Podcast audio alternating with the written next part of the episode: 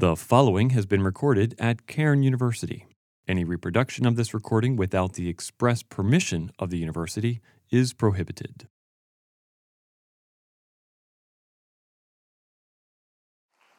Well, good morning. It is uh, really great to be here this morning on this uh, conclusion of Heritage Week, Homecoming Week, the homecoming weekend that's in front of us. You hopefully have been paying attention to all of the events and opportunities that are scheduled, not just for alumni, but for you as students.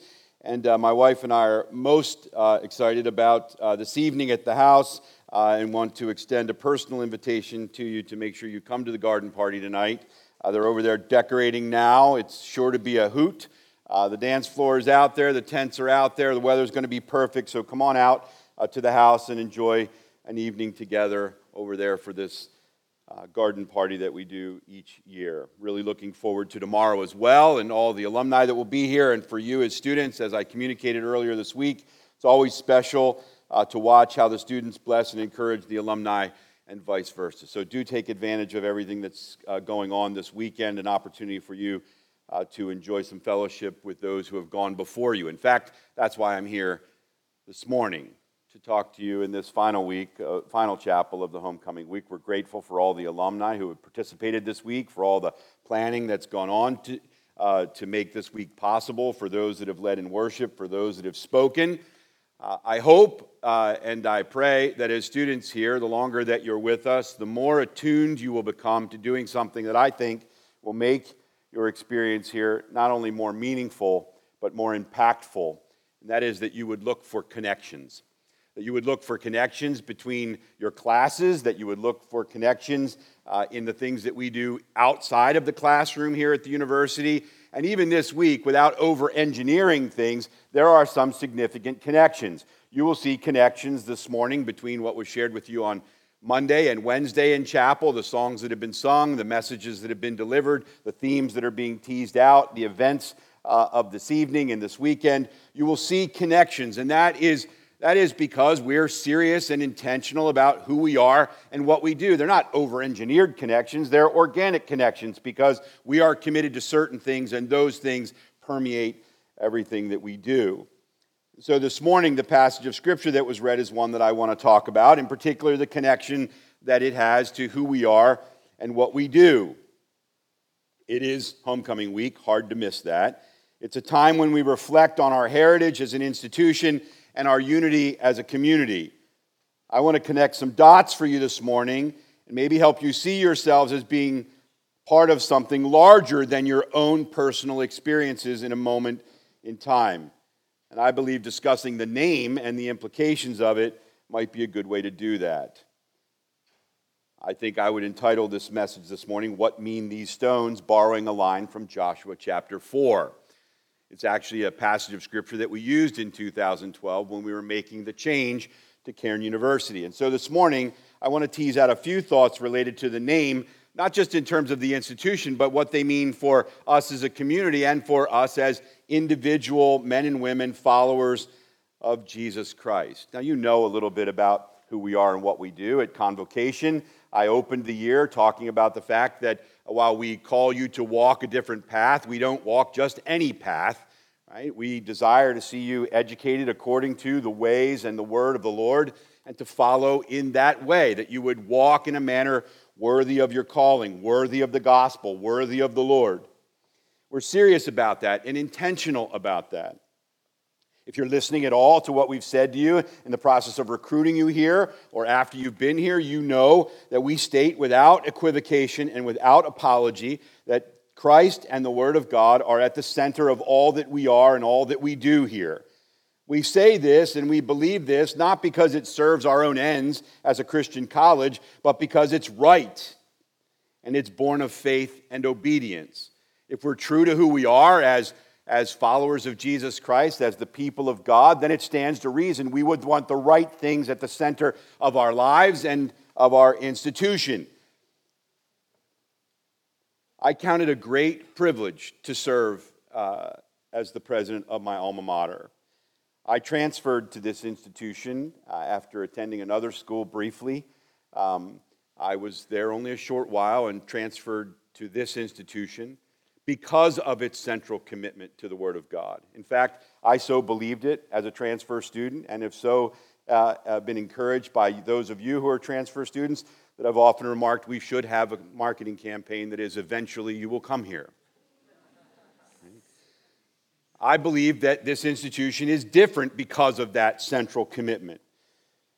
But I want to state this morning that you're part of an institution that is larger than your own immediate experiences. In fact, if you think about it, students are the most transient part of the, the, the community. You're here for just a few years two, three, four, eight, ten, some of you, whatever it takes, right? The idea is you're here for just a portion of time to study, but then your relationship changes. You become alumni of the institution. Some of you will become supporters of the institution. We have alumni who are serving on the board of trustees and on the faculty and staff. You are part of an institution that has been through many changes, one that has faced many challenges, one that has weathered its share of disagreements, one that has endured trials and enjoyed successes, and yet for more than 100 years, its central commitment to the inspired, inerrant, authoritative, and sufficient Word of God has remained firm. And we are committed to making sure that does not change. The Board of Trustees annually affirms the statement of faith and the mission of the institution to make it clear from the highest level of governance that this will not change. Though we may change programs, we may change deliveries, and the campus gets a facelift once in a while, here we will hold that to be core and central to who we are and what we do. You're part of something that has been doing that now for more than 100 years. We were founded in 1913, a very small Bible institute in the city of Philadelphia that has become what we know as Cairn University today. You're part of something significant. It's been through world wars and depressions, economic collapses and cultural revolutions. The Lord has seen fit to, to bless and sustain this work for more than 100 years. And as students who are here now, you do what the faculty and staff who are serving here also do. We all stand upon the shoulders of the men and women that have gone before us, those whom God has used to carry out the work here for more than a century.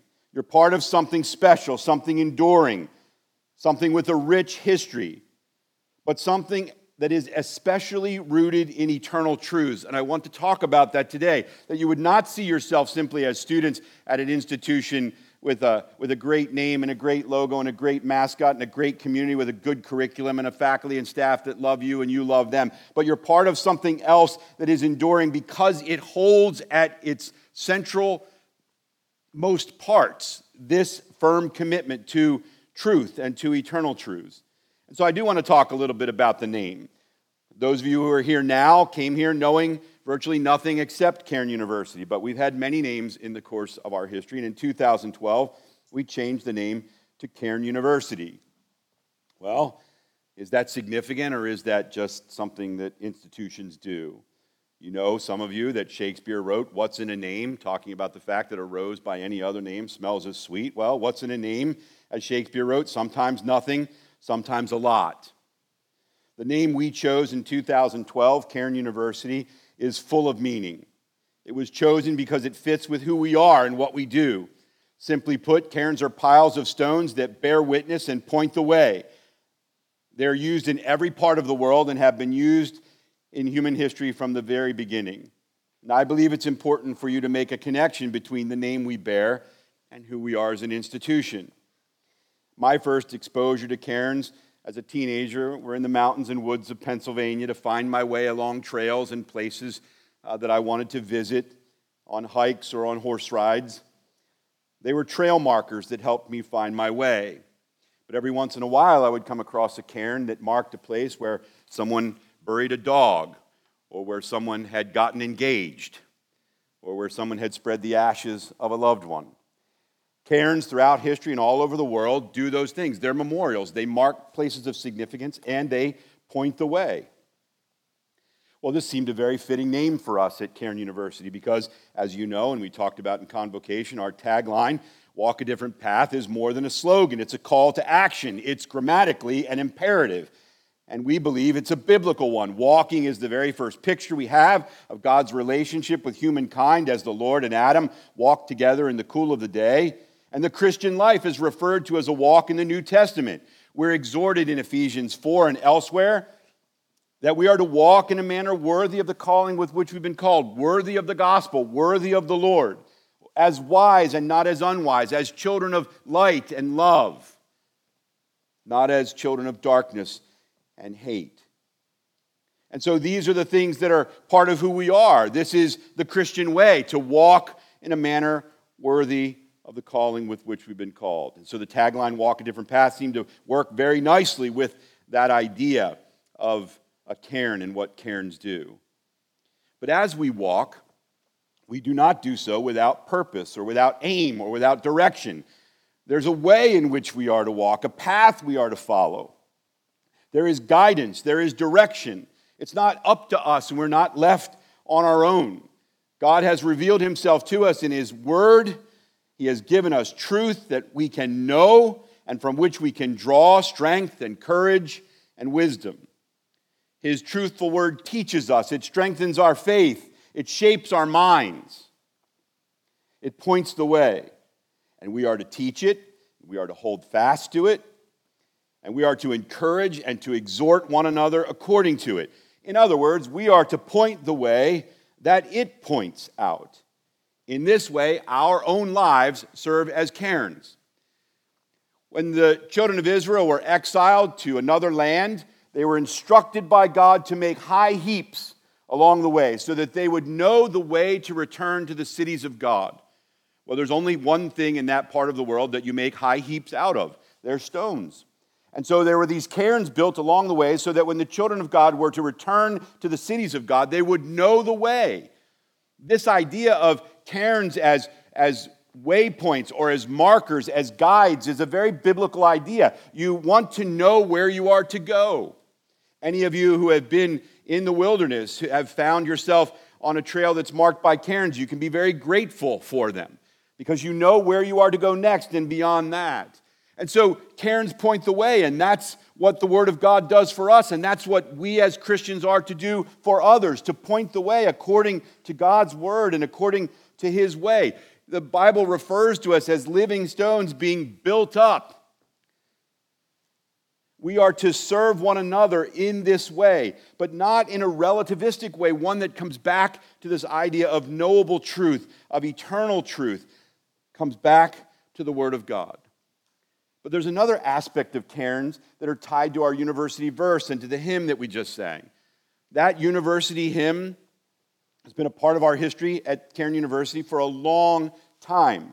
We sing it at every convocation, we sing it at every commencement.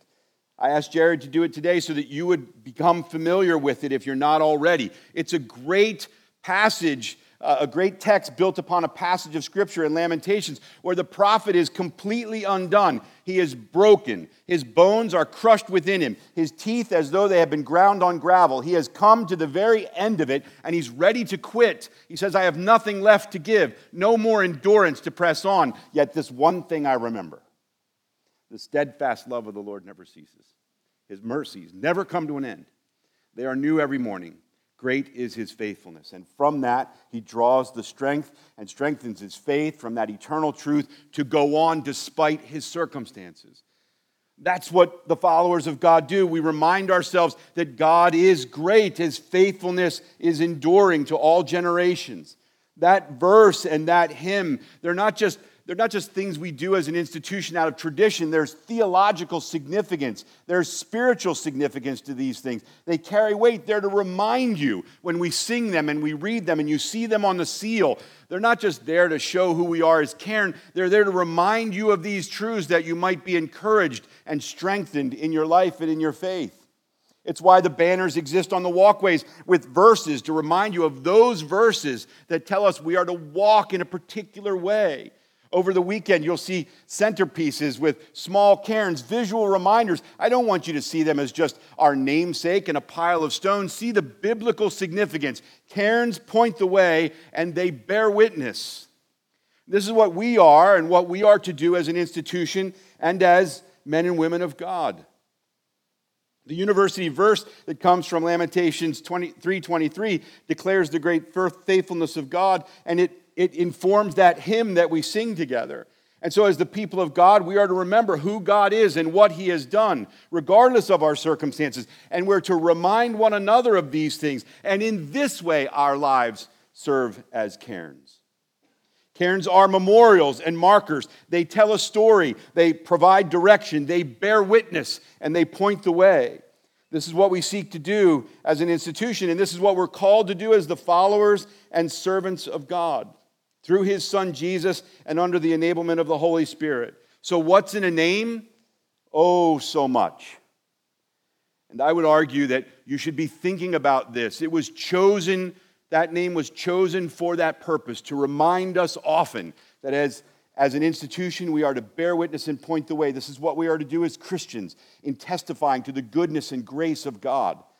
And there are times when we need things that will provoke us to do that. And so we see that illustrated in this passage of Scripture in, in Joshua chapter 4. It's a great story, right? In fact, when we changed the name to Cairn University, we had a trustee who had picked up a copy of a Bible in Scotland that says Joshua crossed the Jordan and built a cairn at Gilgal. Now, your ESV, your NIV, your NASB, even your King James, they don't say that, but that's the word for it. A pile of stones that serve as a memorial or a marker, like the children of Israel had on the exile road. And Joshua is instructed by God Himself to take one stone for each tribe. And when you go across that river, right? And you cross that river on dry ground, you're going to build a memorial to God's grace and faithfulness.